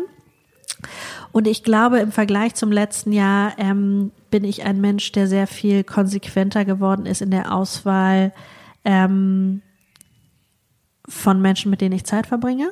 Und ich glaube, dass tatsächlich für mich Zeit eine ganz andere Rolle spielt. Also Zeit ist mein höchstes Gut mhm. geworden und Zeit ähm, ist das, was ich auch jetzt ähm, mir am äh, höchsten bezahlen lasse, weil ich einfach ähm, finde, dass äh, Zeit etwas so Relatives ist. Und das ist mir eigentlich auch gerade eben durch diese Frühgeburt nochmal klar geworden, ähm, weil man wirklich sagen muss, das war so dramatisch, dass äh, wir das wirklich beide fast nicht überlebt hätten. Und ähm, sich eigentlich dadurch viel mehr nochmal gewandelt hat als jetzt durch Bloomy Days. Ähm, und das Leben so zu leben ähm, und es anzunehmen und einfach jeden Tag so dankbar zu sein für das, was man hat, das hat sich bei mir schon nochmal extrem gewandelt. Und dazu kommt so ein bisschen ähm, auch ich nenne das immer so Asshole-Free Environment Initiative, dass ich einfach, haben wir auch schon drüber gesprochen, glaube ich, so wirklich arschlochfreie Zone. Ich habe einfach keine Lust mehr, mich mit Leuten auseinanderzusetzen, die ich nicht mag. Und das ist, glaube ich, echt extrem. Ich habe es vorher wirklich immer versucht, jedem recht zu machen, nicht anzuecken, ähm, eigentlich mich mit jedem gut zu stellen. Und komme immer mehr an so einen Punkt, wo ich einfach sage, gerade auch durch diese Transparenz, mit der ich mein Leben auch mittlerweile lebe, ähm, das kann jeder sich angucken, dem es gefällt und wenn nicht, der kann auch wieder gehen. Aber ähm, ich äh, will sozusagen mich einfach nicht mehr mit der Negativität von anderen auseinandersetzen. Und ich finde einfach schlechte Laune doof und ich finde irgendwie Leute, die, ähm, die negativ sind und pessimistisch sind doof und ähm, Leute, die aggressiv sind doof und ich will sozusagen wirklich einfach ähm, ein schönes Leben leben und wer darauf keine Lust hat, weil er lieber sich ärgert oder lieber pessimistisch ist, das, das merke ich schon, dass ähm, ich das sehr stark ähm, reduziere, ausblende und wirklich mich, mich damit versuche, nicht mehr zu beschäftigen. Ich glaube, deswegen hatten wir auch so einen schönen Tag in Stuttgart. das stimmt. ich glaube, da sind wir aus dem ähnlichen Holz. Ähm, warum hast du dich entschieden, dein Leben so zu zeigen bei Instagram? Also eben auch Jetzt im Vergleich zu Jessie, die das ja eigentlich auch macht, aber zum Beispiel hm, ihr Kind raushält. Mhm. Du bist ja wirklich gestern noch beim Kirschen. äh, äh, erst habe ich gedacht, oh Gott, was ist da passiert? Ich habe es ohne Ton gesehen und du warst. Äh, also, äh, man hätte auch denken können, okay, sie ist jetzt durchgedreht und hat, ihre, hat um sich gestochen. Das Kirschmassaker. Äh, das Kirschmassaker. Also warum zeigst du das? Warum hast du dich entschieden, äh, dich zu so einer öffentlichen Person zu machen mit deinen eigenen Kanälen? Also ähm, Zuerst einmal muss man, glaube ich, sagen, das war keine Entscheidung von heute auf morgen, man schlittert da so rein. Nicht? Also das, ähm, ich habe damit angefangen, mir macht es super viel Spaß und irgendwann bist du da so gefangen und kommst da gar nicht mehr so richtig raus. Ich weiß, ich war so über Weihnachten mal eine Woche off, weil ähm, ich einen Handyvertragswechsel hatte und ähm, deswegen bei meinem Instagram rausgeschmissen wurde und die Leute waren wirklich alle völlig panisch und haben mir schon auf allen anderen Kanälen irgendwelche Nachrichten geschrieben und so was los ist. Also man hat dann irgendwann ist man auch in so einem Rad drin, dass du da auch gefühlt gar nicht mehr so richtig rauskommst. Das ist so der eine Punkt. Das heißt, ähm, mir macht das super viel Spaß. Ich habe eine unglaublich tolle Community an wirklich ähm, ein asshole-free Environment, wie ich mir das wünsche. Ähm, bisher, äh, auch da hat Jessie letzte Woche gesagt, das wird sich ändern, äh, je größer du wirst. Aber ähm, ich äh, drohe auch immer ein bisschen anders, wenn, wenn sich das wirklich ändert, dann ähm, werde ich das mit Sicherheit auch stark reduzieren oder gar nicht mehr weitermachen. Ich mache das, solange es mir Spaß macht und glaube einfach, dass es wichtig ist, ähm, zu zeigen, äh, wie so ein Alltag eben funktionieren kann, was das eigentlich bedeutet, dieser Blick hinter die Kulissen zu zeigen, ähm, eben auch zu zeigen, dass es auch mit großer Anstrengung und, und auch großem Einsatz verbunden ist, weil ich glaube, das sehen einfach auch ganz viele nicht, dass ähm, von nichts eben auch nichts kommt, sondern es wirklich einfach, ähm, ich habe heute Nacht wieder fast überhaupt nicht geschlafen und man wirklich seit heute Morgen um sieben Uhr durchgetaktet und es ist natürlich anstrengend und ich hätte jetzt auch gerne einen Mittagsschlaf gemacht oder so, aber das geht dann eben auch nicht. Das muss man auch mal zeigen und ich glaube, das ist dafür eben auch eine ganz schöne Möglichkeit. Und was viele aber auch nicht sehen, ist, dass tatsächlich das, was ich bei Instagram mache, zehn Prozent meines Tages sind und maximal 20. Das heißt, es gibt ganz klar Themen wie Familie, die ich komplett raushalte. Also man weiß nichts eigentlich über meine ähm, Geschwister, meine Eltern, meine Schwiegereltern. Ähm, es gibt äh, ganz klare ähm, familiäre oder, oder auch freundschaftliche Events, wenn ich auf Taufen von Freunden eingeladen bin oder so, dann würde ich auch niemals ähm, darüber eine Story machen. Das heißt also, ich glaube, dass ähm, so öffentlich es aussieht, so so wenig privat ist es dann doch, weil es sind alles in meinen Augen unverbindliche Inhalte, die sozusagen eher ähm, meine Interessen zeigen, mich als Person zeigen, dass man mich besser kennenlernen kann. Das ist mehr so wie eine gute Freundin, wo man so guckt, was die so treibt. Ähm, und natürlich zeige ich auch ähm, meine Kinder, ist auch immer mal wieder eine Diskussion ähm, mit, auch im Freundeskreis, die eben sagen, das äh, geht überhaupt nicht. Ich würde aber niemals irgendwelche anzüglichen Bilder oder irgendwas Kompromittierendes sagen oder tun über meine Kinder.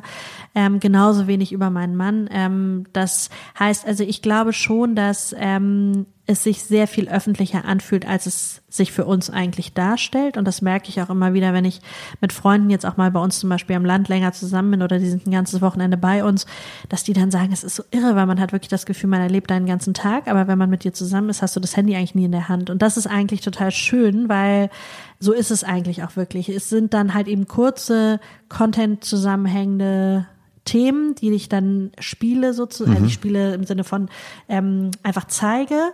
Aber ähm, es ist am Ende des Tages nur ein ganz kleiner Bruchteil, der aber trotzdem, glaube ich, vielen Leuten so viel Spaß macht, dass es ich es gerne mache und dass es mir auch Spaß macht, das weiterzumachen. Aber es baut ja dennoch auch ein Stück weit Druck auf. Ne? Also wenn man sich das anguckt, ähm, also dieses weil das, ich finde, das ist so ein Zwischending. Einerseits, ich finde das super, dass du so positiv bist, aber andererseits müsste man natürlich auch so, boah, also die Franzi, ne, die ist mit ihrer, da ist irgendwie Blumi, die hat nicht hingehauen. Ja, jetzt baut die ihr neues Ding auf, hat ein Frühchen bekommen, hat zwei Kinder, macht Kirschmarmelade, schafft es dann auch noch irgendwie äh, die die Insta-Stories zu machen, hat immer coole Kleider an, ähm, hat eine Familie mit einem Mann, die irgendwie gut funktionieren, so scheint. Ich krieg das irgendwie alles nicht hin. Mhm. Ähm, so, jetzt mal so das andere Extrem, weil positive, ähm, äh, positive Attitude und ein voller Terminkalender dennoch äh, wird ja auch als, äh, finden ja manche dann auch einfach zu, zu ja, toll, ich krieg's einfach nicht hin. Ja, komischerweise erfahre ich das überhaupt nicht so. Also das ist das, was ich auch denken würde. Aber ich glaube, dass es die Leute doch so ähm, gut aufnehmen und sich hm. dadurch so inspirieren lassen, dass ähm, ich mit so einem Feedback auf der Ebene noch gar nichts zu tun hat. Das ist wirklich irre, weil eigentlich würde ich das genauso auch denken, dass man das ähm, annehmen könnte, dass die Reaktion der Menschen so ist. Sie ist es aber nicht. Und ich glaube, sie ist es aus dem Grund nicht, weil ähm, ich ganz viele Facetten auch trotzdem immer mal wieder durchblicken lasse, wo ähm, sich auch ganz viele wieder abgeholt fühlen und denken so, oh, okay, so, bei der ist das zum Glück auch so wie bei mhm. mir, ne? Und die pennt auch nicht nachts und ähm, und solche Dinge, die dann sozusagen einfach ähm, das auch wieder so ein bisschen kleiner Reality-Check sind. Und insofern ist es mit Sicherheit so, dass ähm, es schon wirklich viel ist, was ich tue, aber es ist trotzdem auch, ähm, glaube ich, mehr Gutes, was ich damit tue, dass ich es zeige, weil ich mehr Menschen motiviere, als dass ich andere demotiviere. Und solange das so ist und ich das Gefühl habe, dass ich wirklich fast jeden Tag Nachrichten bekomme von Frauen, die anfangen, Unternehmen zu gründen, die mich nach Hilfe fragen, die mich nach Rat fragen, die mich nach Intros fragen, mhm. die mir ähm, E-Mails schicken. Ähm, und solange ich das Gefühl habe, dass das wirklich ähm, so in der Überhand ist, macht es mir halt super viel Spaß, weil ich einfach glaube, ich kann damit schon auch, wenn auch nur im Kleinen, vielleicht ein Stück weit was bewegen. Dein Mann arbeitet auch Fulltime? Ja. Wie teilt ihr euch auf? 100 zu 0. Also er übernimmt 100% die Kinder genau, und er du. Ist, äh, 100% zu Hause. nee, mein Mann hat sich jetzt auch gerade nochmal ähm, selbstständig gemacht. Der war vorher angestellt. Das war aber auch immer sein großer Traum und ich freue mich ähm, wahnsinnig, dass er das jetzt gemacht hat und ähm, auch sehr, sehr erfolgreich. Äh, eine Strategieberatung haben sie gegründet zu dritt. Und ähm, ja, es ist äh, tatsächlich ziemlich 100 zu 0.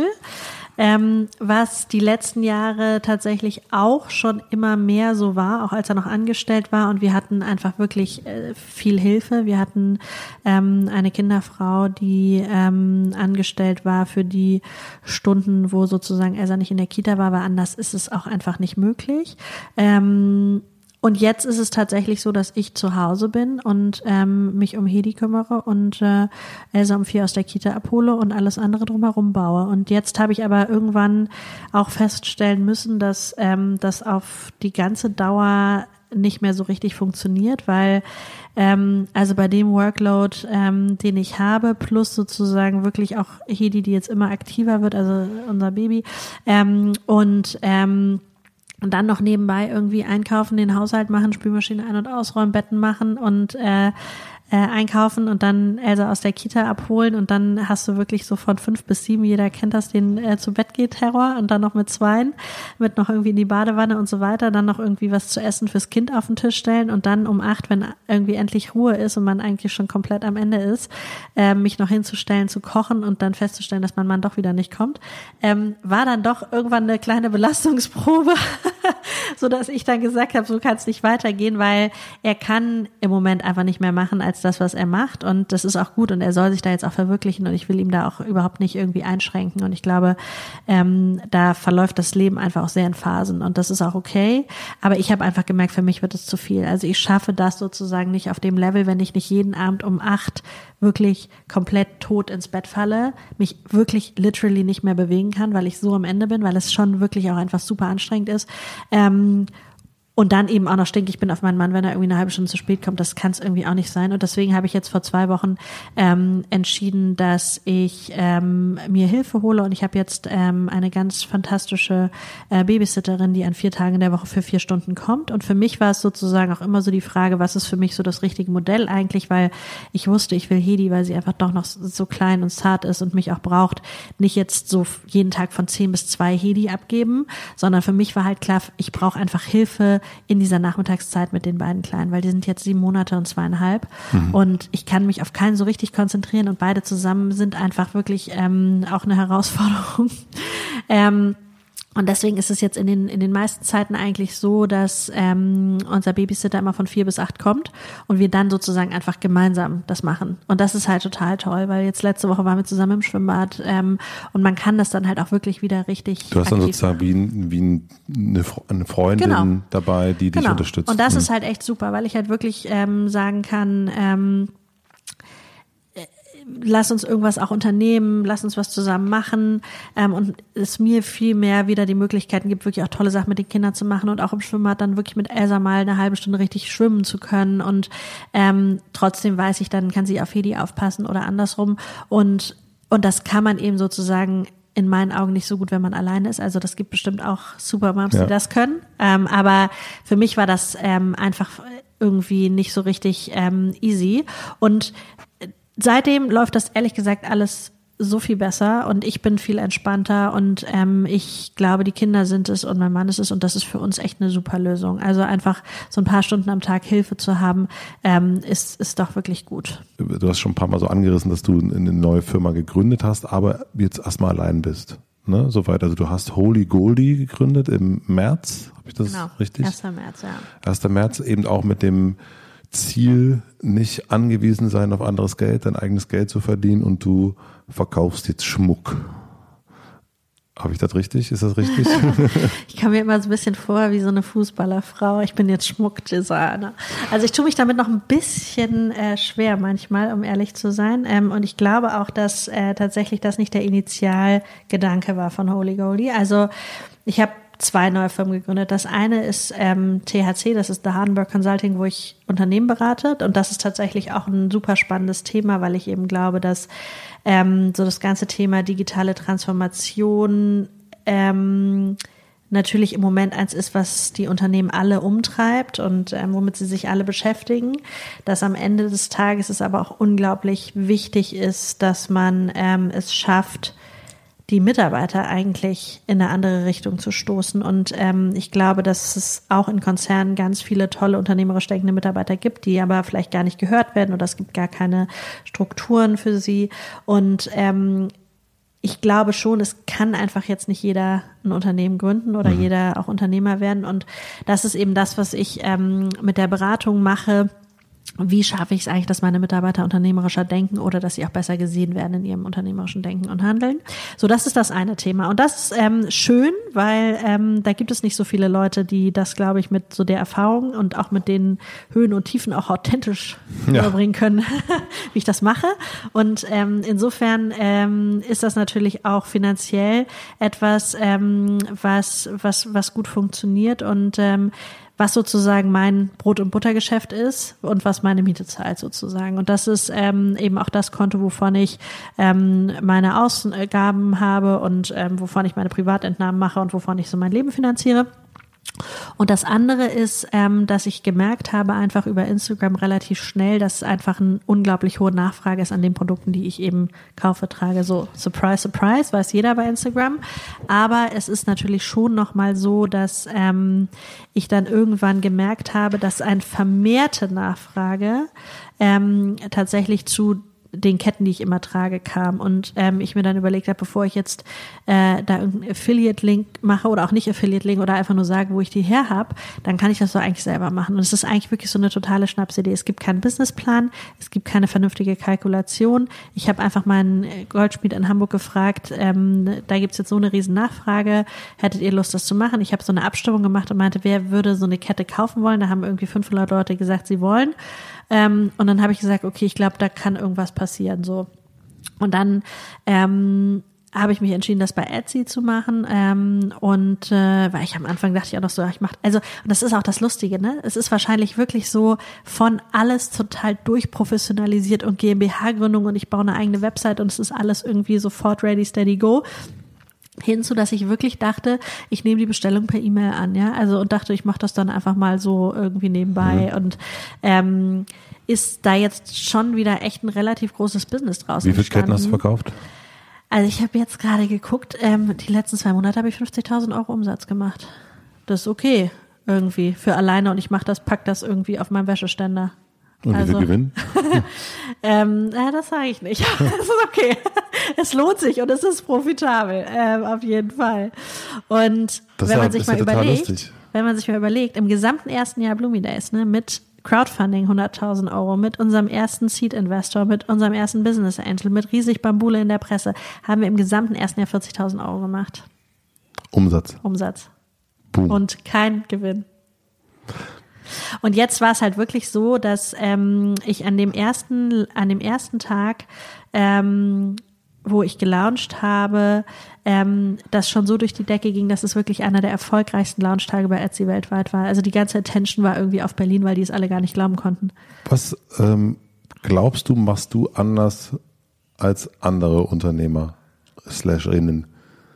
Weil das ist ja so ein, du machst eine Blumenfirma auf, Angela kommt vorbei, du machst einen äh, Schmuck, äh, Schmuckladen auf, Äh, es ist, wird, äh, es geht einmal so, es ist, die, ich glaube, das die, die Geheimnis ist am Ende des Tages, dass ich alles, was ich tue, mit einer unfassbar großen Leidenschaft tue und aus einer 180-prozentigen Überzeugung. Und ich glaube, dass das etwas ist, was die Menschen merken und dass sie deswegen auch mir vertrauen und deswegen auch das Produkt kaufen, was ich ihnen anbiete, weil sie wissen, das ist kein Scheiß. Und ich glaube, dass das eben wirklich ähm, ein ganz zentraler Aspekt ist, ähm, der da wichtig ist. Ich glaube zum Zweiten, dass ich es schaffe, immer wieder gute Marken zu bauen. Und das ist ja so ein bisschen das, woher ich auch komme. Ich liebe Marken und ich glaube, dass es einfach, ähm, was das Thema Branding angeht, ähm, dass das schon eine Stärke ist von mir und dass ich es einfach schaffe, sozusagen relativ schnell so Brandwelten aufzubauen, die Menschen faszinieren und die sie, mit denen sie sich gerne identifizieren. Das ist ein ganz wichtiger Aspekt.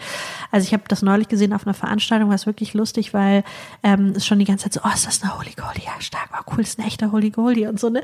Und das, wie schnell sowas dann auch geht, dass man auch so einen Trend schaffen kann um ein Produkt. Ähm, und auch dieser Name, der ist mir wirklich irgendwie zwischen Kartoffelkochen und Windeln wechseln eingefallen. Das ist jetzt auch nicht dass ich da stundenlang sitze und drüber nachdenke. Und dann gucke ich in das die Domain noch frei und denke, ja gut, dann zack, bums, die Bohne mache ich, ne? Ähm, und aber es gibt aber auch, Entschuldigung, wenn ich ja. unterbreche, es gibt ja auch, würde ich behaupten, viele, die ein Produkt oder eine Firma gründen, haben, sind überzeugt davon. Das könnten jetzt auch Musiker oder alle möglichen Leute, die irgendwas machen. Die meisten haben ja schon so, also wenn sie gründen, gibt es schon so, ach, das ist schon ganz cool, so was ich da mache. Du hast aber, das merke ich ja auch, wenn du, ob das bei Instagram ist oder wie wir uns kennengelernt haben, du gehst da auch wirklich, du stehst da gerade Brust raus und, ähm, und hast auch, gibst das einmal die Kante raus. Ich glaube, der, das Gefühl ist, unterscheidet sich gar nicht so sehr von, von anderen. Ja, hast du vielleicht recht. Aber ich glaube, bei dir ist es so ein, ist es eher die Performance. das ist das Selbstverständnis. Die Hybris. nee, aber das Selbstverständlich, ich glaube, das gibt es auch bei anderen, ja, aber eher so dieses, weil das ist ja auch nicht so typisch deutsch, dass man hinstellt und sagt, guck mal, ich habe jetzt übrigens Ketten und äh, weil die Goldpreise gestiegen sind, die werden jetzt übrigens teurer und nicht nächste Woche, sondern jetzt. 20 Prozent teurer. Und es tatsächlich, ich weiß nicht, wie viele Bestellungen reingekommen sind am Wochenende. Ja. Und es ist völlig normal. Und normalerweise würdest du sagen, ich reg mich heute noch darüber auf, wenn irgendwie, keine Ahnung, irgendwas ein bisschen teurer wird. Ja. Und in dem Moment denkt man, guckt man sich an, denkt, ja, ja, ist ja okay. Ja. Also ich glaube auch tatsächlich, ähm, ich habe auch eine, eine Weiterentwicklung im Kopf des Produktportfolios, was nichts mit Schmuck zu tun hat. Und am Ende des Tages möchte ich unbedingt Teleshopping machen, weil ich glaube wirklich im Teleshopping, das wäre, glaube ich, so mein Aber Medium. du auch selber? Ja, ich will das selber machen. Du gehst machen. da rein und sagst so. Ich gehe da hin und ich glaube, ich, äh, ich kann da, glaube ich, ganz gut verkaufen. Also ich glaube wirklich, Teleshopping am Ende ist äh, mein großes Ziel. Da arbeite ich gerade dran und das würde mir, glaube ich, auch ist wahnsinnigen Spaß machen. Ist es dein Ernst? Das ist mein Ernst. Dein Ernst, dass du am liebsten gerne, wie heißen die, die, die, die QV, QVC, QVC 24 Da gerne hin und dann sagst, oh, hier ist wieder Sissy oder Franzi dann? Ja, das muss man überlegen. Aber es ist tatsächlich, ich glaube, ähm, im Teleshopping wäre ich sehr gut aufgehoben. Zitat des Interviews.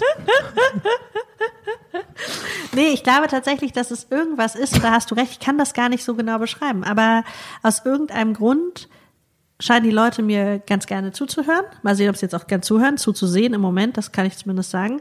Ähm, weil ja auch, wenn man sich das anschaut, das Ratio von jetzt zum Beispiel den Leuten, die mir bei Instagram followen, zu denen, die das gucken, ist ja unglaublich hoch. Also ich habe jetzt irgendwas 8000 Follower und davon gucken jeden Tag 5000 meine Stories. Also das heißt, bei mir sind die Stories so viel relevanter eigentlich noch als der andere Quatsch, den ich mache.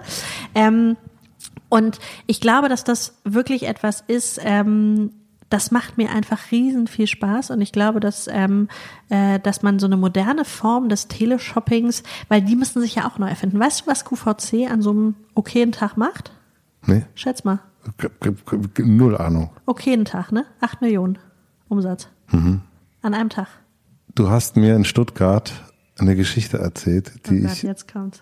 Die, die habe ich dir bestimmt im Geheimen erzählt. Nee, die hast du nicht, die hast du mir nicht im Geheimen. Nee, wir haben, wir haben ein paar Sachen im Geheimen erzählt, aber äh, das, das weiß ich auch schon. Nein, du hast, äh, du hast diese Geschichte nämlich auf der Bühne erzählt. Und, ähm, und ich möchte, dass du sie nochmal erzählst, weil ich fand die so gut. Es ging darum, wie schafft man wie schafft man es, das, wie schafft man Aufmerksamkeit? Und es ging äh, darum, die Frage richtete sich an uns, wie kann man sich bei Unternehmen bewerben, wie kann man Aufmerksamkeit generieren, wenn man sozusagen einen Job haben will und so weiter und so fort. Und du hast erzählt, wie du im Berliner Prenzlauer Berg das Unmögliche wahrgemacht hast. Du hast innerhalb von kürzester Zeit einen Kita-Platz bekommen. Du hast nicht nur einen bekommen, sondern du hast vier bekommen. Ähm, ich möchte, also du musst die Geschichte erzählen, wie du das gemacht hast, und dann stelle ich die letzten drei Fragen. Okay.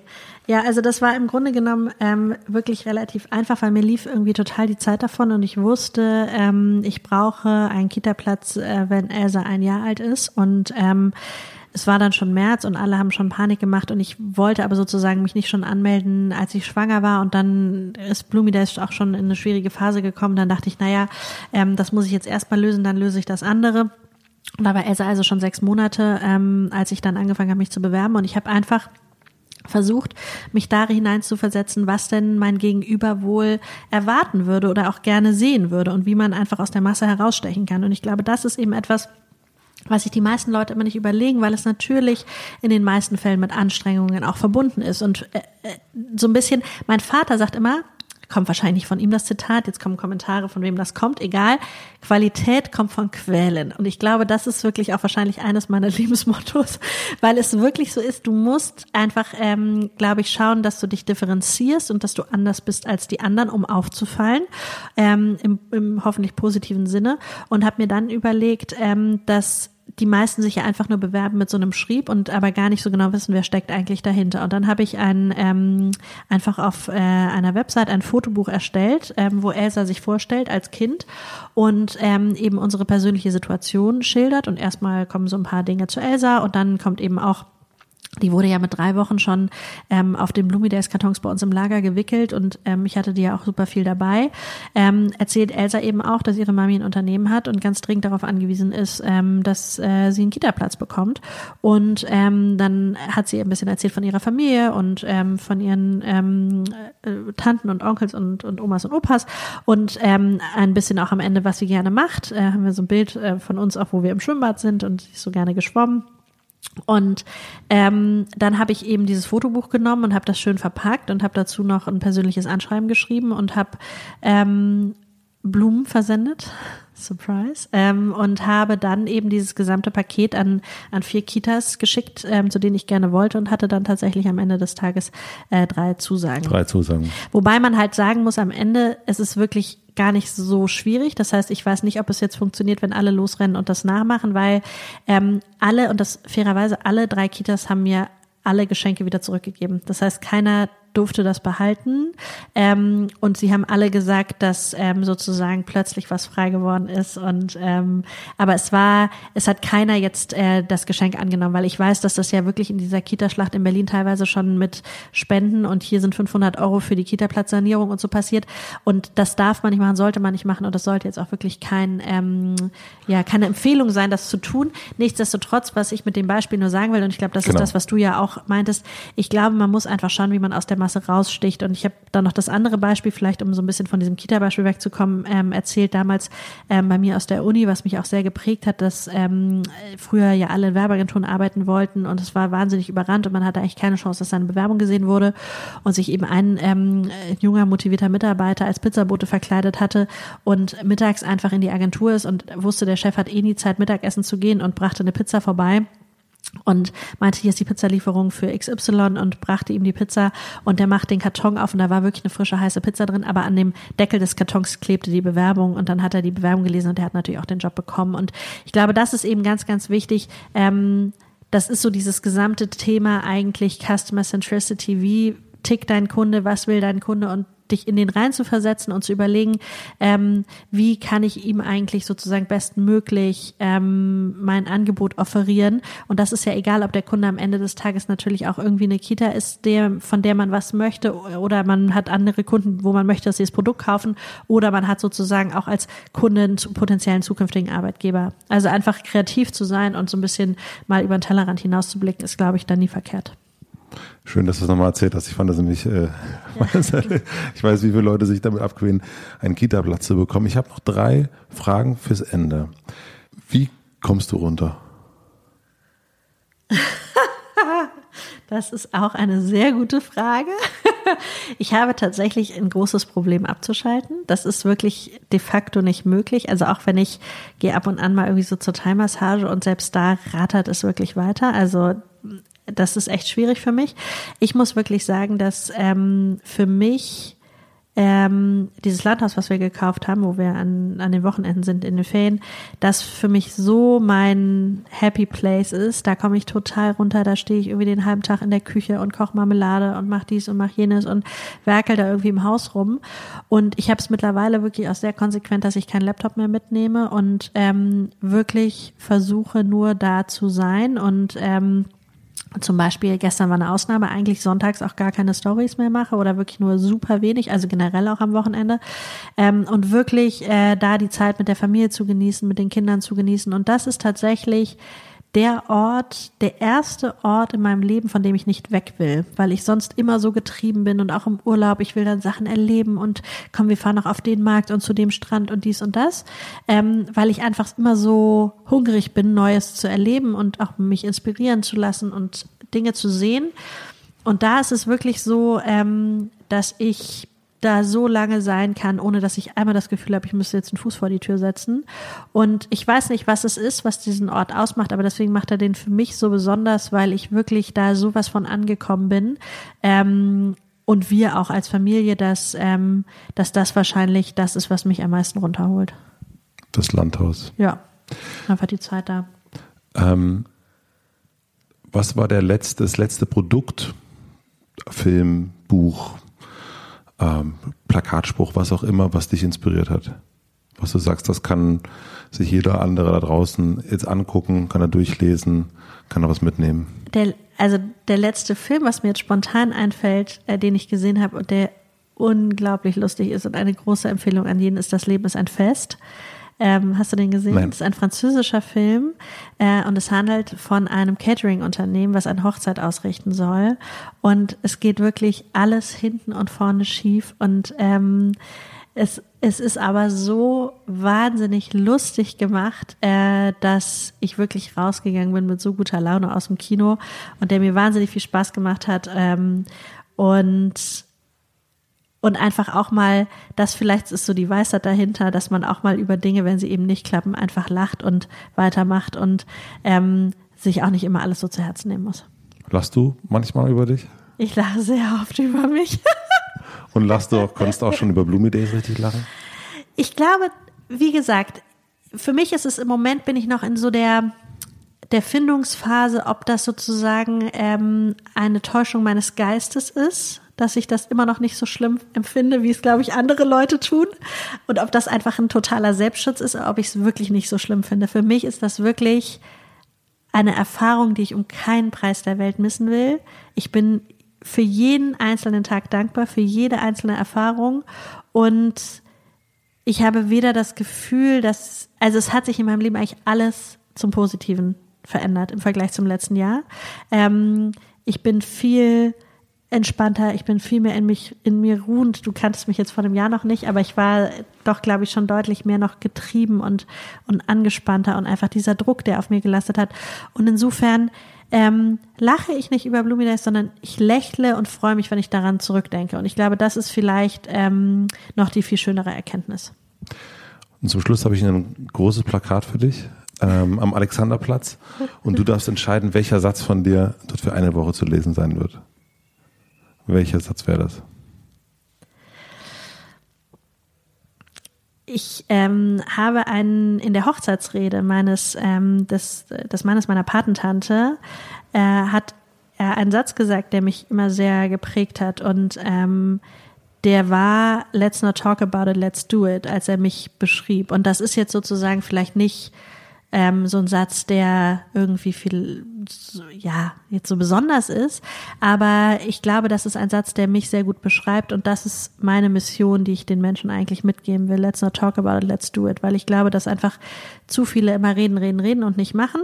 Und ähm, egal ob im positiven oder auch im negativen Sinne, ähm, glaube ich, würde es uns allen gut tun, wenn wir alle ein bisschen mehr machen würden und ein bisschen weniger reden. Und ähm, dann kann man ja gucken, ähm, wie es funktioniert. Und wenn eben auch mal was nicht klappt, dann bin ich, glaube ich, auch ein ganz gutes Beispiel dafür, dass es auch trotzdem weitergeht. Vielen herzlichen Dank. Danke. Ich freue mich das sehr. hat dass, viel Spaß gemacht. Mir auch. Ich freue mich, dass du geredet hast und nicht gemacht hast. Danke. Vielen Dank. Vielen herzlichen Dank fürs Zuhören. Ich freue mich wie immer, wenn ihr diesen Podcast abonniert, wenn ihr ihn weiterempfehlt. Und natürlich freue ich mich über Instagram Story Shoutouts. So sehe ich immer, wie ihr so aussieht und wann ihr diesen Podcast hört. Das macht, äh, ja, das macht das Ganze sichtbar. Vielen herzlichen Dank. Danke an Heinigen, danke an O2 für den Support. Und ich dachte, es ist mal wieder Zeit, euch einen Podcast zum direkten Weiterhören zu empfehlen. Und zwar ist das Wiedersehen macht Freude von meinen Freunden Nils Bokeberg und Maria Lorenz. Und die laden sich verschiedenste Gäste ein, um Filme zu besprechen. Jeweils ein Gast, ein Film. Ich war auch da und musste über den Film Die Piratenbraut sprechen. Das ist der schlechteste Film, den ich jemals in meinem Leben gesehen habe. Und darum ist die Folge vielleicht auch unterhaltsam. Denn ich bin mir sicher, ihr habt auch schon schlechte Filme gesehen. Außerdem waren in den letzten Wochen dabei Sophie Passmann, Caro Corneli, Anja Rützel, Olli P., der durfte sich Police Academy angucken, da war ich schon richtig neidisch drauf. Simon Gose-Johann war dabei und so weiter und so fort. Wiedersehen macht Freude, ein toller Podcast, ein launiger Podcast. Hört da unbedingt mal rein. Außerdem am 1.9. das Mitvergnügen Podcast Fest. Ich habe schon mal erzählt, da ist Gästeliste Geisterbahn dabei, also wo auch Nils und Maria dabei sind. Talkomat, Klatsch und Tratsch, Körs, Hotel Matze mhm, mit einem ganz besonderen Gast, kann ich schon mal sagen. Christoph Arment führt durch den Tag. Im Namen der Hose sind auch dabei und noch ganz, ganz viel mehr Quatsch. Auf mitvergnügen.com slash podcastfest gibt es alle Infos, Tickets und so weiter und so fort. Ich würde mich wahnsinnig freuen, euch dort zu sehen. Und jetzt wünsche ich euch aber einen schönen Tag, eine gute Nacht. Bis in zwei Wochen, euer Matze. Danke fürs Zuhören.